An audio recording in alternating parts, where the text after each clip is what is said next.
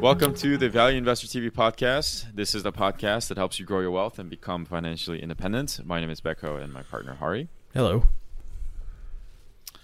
All right, we are continuing our discussion uh, of what this new presidency, new government, American government would mean for you as an investor, and especially as it relates to a lot of the trade tension that's been uh, going around in the past four years with the Trump administration and how that's going to change or not change under a new administration.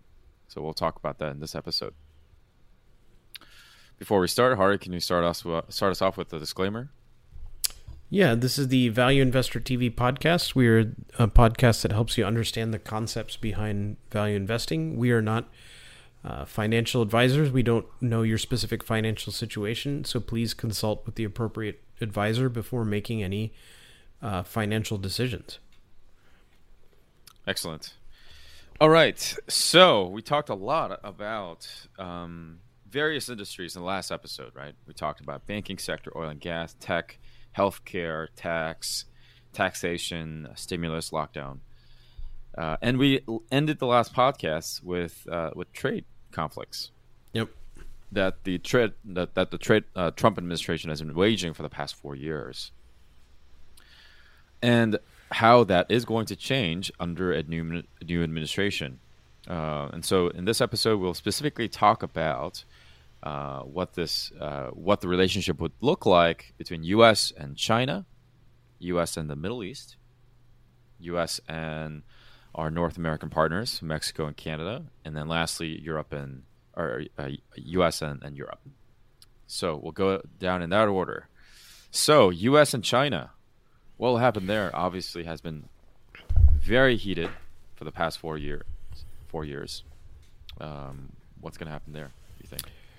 Yeah, I mean, I, I think um, you know under the Trump administration, Trump has been kind of one of the few presidents that has called or you know world leaders that have kind of called China out on their you know on their shenanigans you know?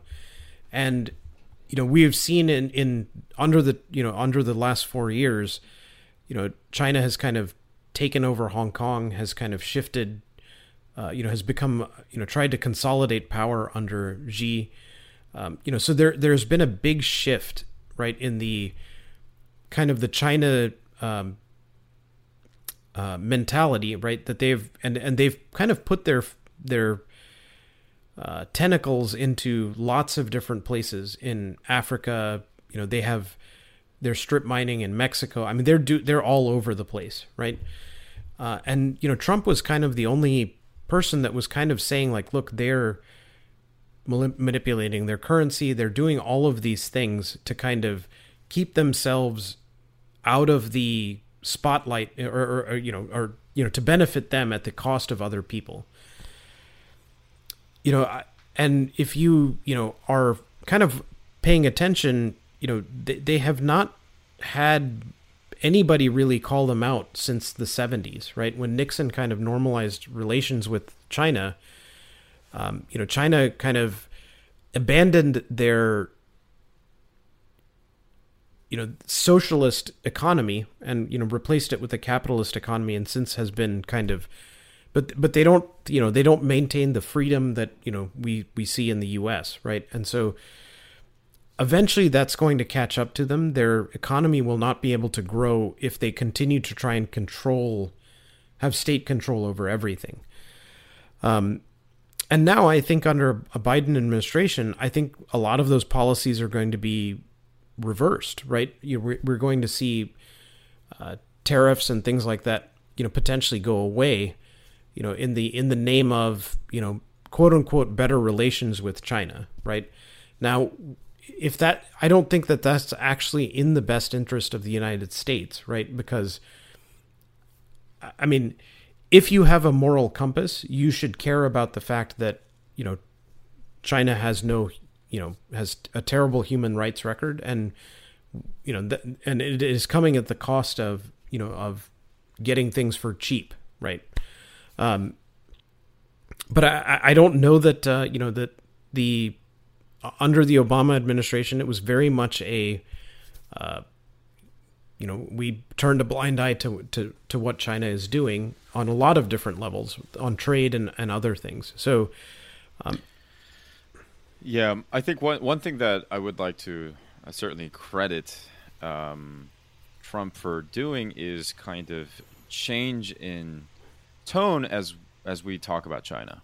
I think some of the stuff that he unearthed, uh, things like uh, you know very lopsided trade policies, uh, trade uh, imbalances, um, very much protectionist policy when it comes to companies trying to operate out of China, but then you know over here that's not the same. Sort of you know imbalance you know unbalanced playing field and whatnot. Then of course not to mention all the human rights abuses and, and whatnot. So i think the the tone of uh, you know tone of our discussion political discussions around china i think has changed uh, for the better in my opinion. Yeah. Um, but of course there's some downsides to that of course. And I, I, I just I wonder how that will change under Biden administration. Some pundits are saying that he is even more going to be um, strong-headed towards China than Biden, and some are saying no, he's going to revert back to the Obama, the good old days.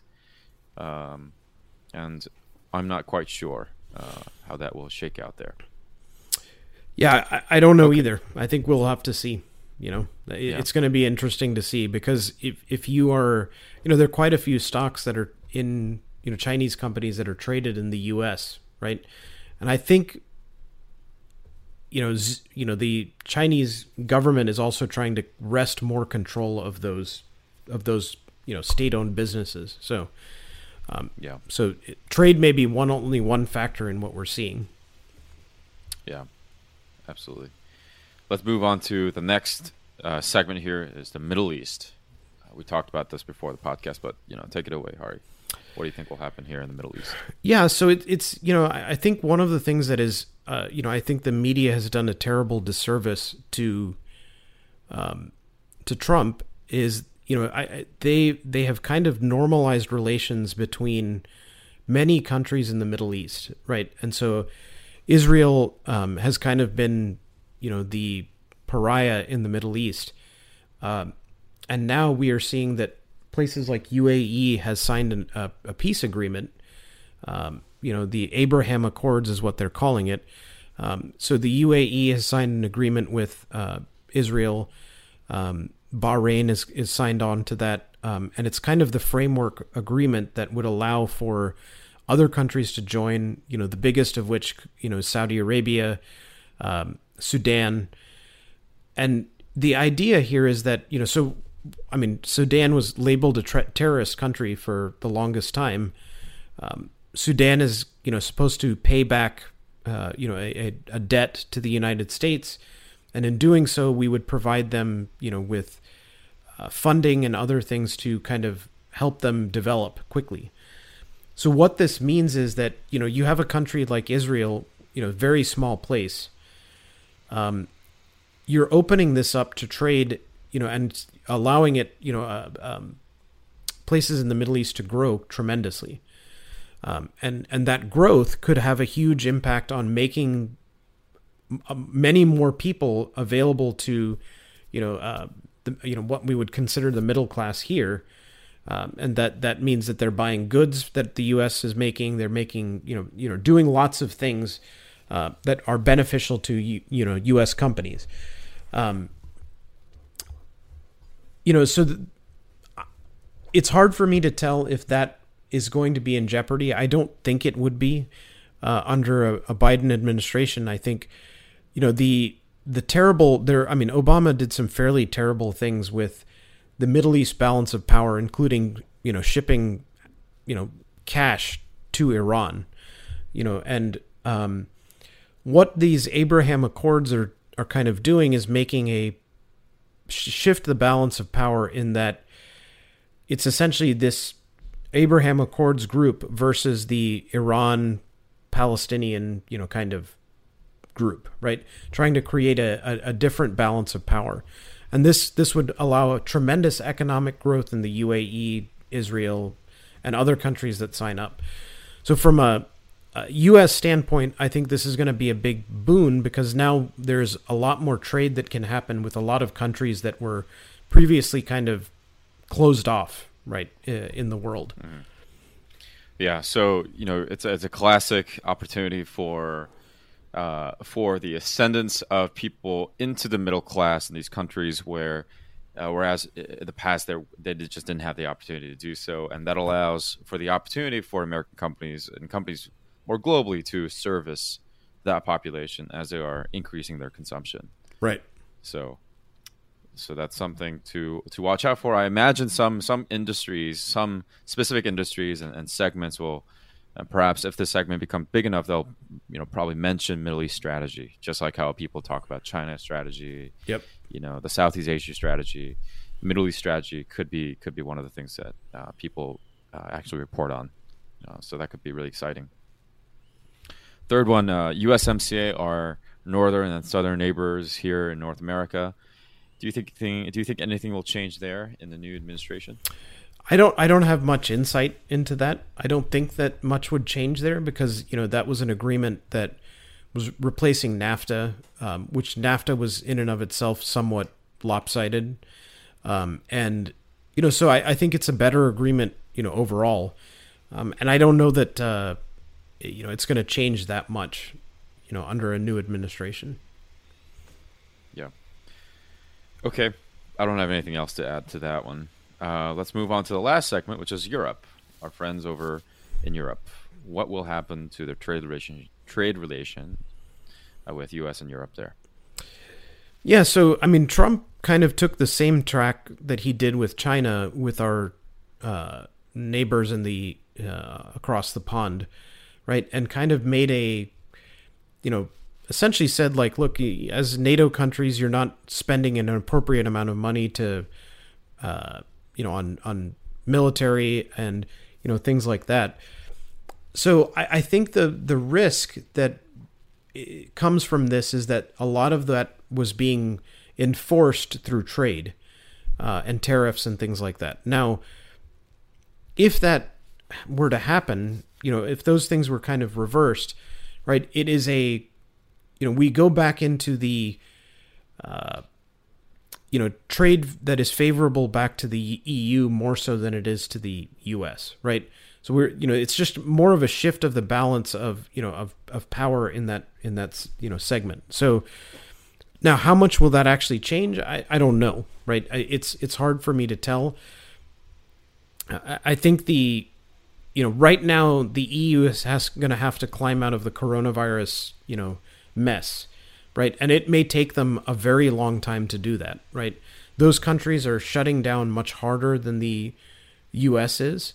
Um, stimulus is going to be much more difficult for them to accomplish, um, and I, I think that you know what we are seeing right now is we have not even seen the the full consequences of coronavirus lockdowns and shutting down the economy and stuff like that. You know, it's not a light switch. You can't just turn it off and turn it back on. Um, you know, and we're going to see, I think, um, you know, a worse recession in the EU for the next, you know, five years, uh, because they they were already on the brink even when things were doing well, right? Uh, heavily indebted, uh, you know, very very much um, expensive, you know, social programs and things like that that were limiting GDP growth. So it's going to be interesting to see if you know if there are countries in the EU that go bankrupt and things like that as a result of lockdowns and you know things like that. So I I don't know you know I don't have the foresight you know to look into that you know crystal ball, but I think the usual sectors that are are successful right now like tech will continue to be successful and then the more hard asset kind of businesses are going to be that are EU based are going to get are going to suffer more. Yeah, just to harp on that point about uh, about debt and GDP growth in Europe, um, I think it's going to be something that's going to be um, it's going to be something that you we all have to watch out for. I mean, this could be, as you said, Hari, right? Uh, companies or sorry, countries like France or Italy or Spain. Um, you know they were they were eking out a very anemic growth even before coronavirus, and now, and on top of that, obviously coronavirus lockdown and economic sort of downward pressure on economy, but also on top of that, you got massive social programs and massive additional debt that they laid on because of the coronavirus with with all these stimulus package. So um, it's going to be. I just feel like it's going to be a long, sagging decline for a long time. Yeah, and and you know if they are not able to um, quickly recover, you know, I I think it's it's going to be one of those things that uh, it's going to take a, a, very long time for them to get back to normal. You know, just economically. Yeah. Okay. Excellent. Uh, so, uh, you know, trade relations with U.S. and um, various parties, China, Middle East, uh, U.S. and Can- Mexico and Canada, and now Europe. Um, obviously, this is a kind of a turbulent time for the country, and I think uh, for the world with coronavirus and and um, and whatnot. So, um, it's something that you know we all should watch out for uh, as an investor in the market. Um, you know, look for opportunities that that you might find in small pockets, um, and, and, just be aware of what's uh, what's coming down the pipeline in terms of uh, regulations, and, and you know, keep your keep your finger on the pulse of uh, of, of how this administration will uh, will will shape kind of the geopolitical and and, and trade relationships with uh, various parties across the world. So and obviously that's going to have outsized impact on how companies perform across the board. Yep. Awesome.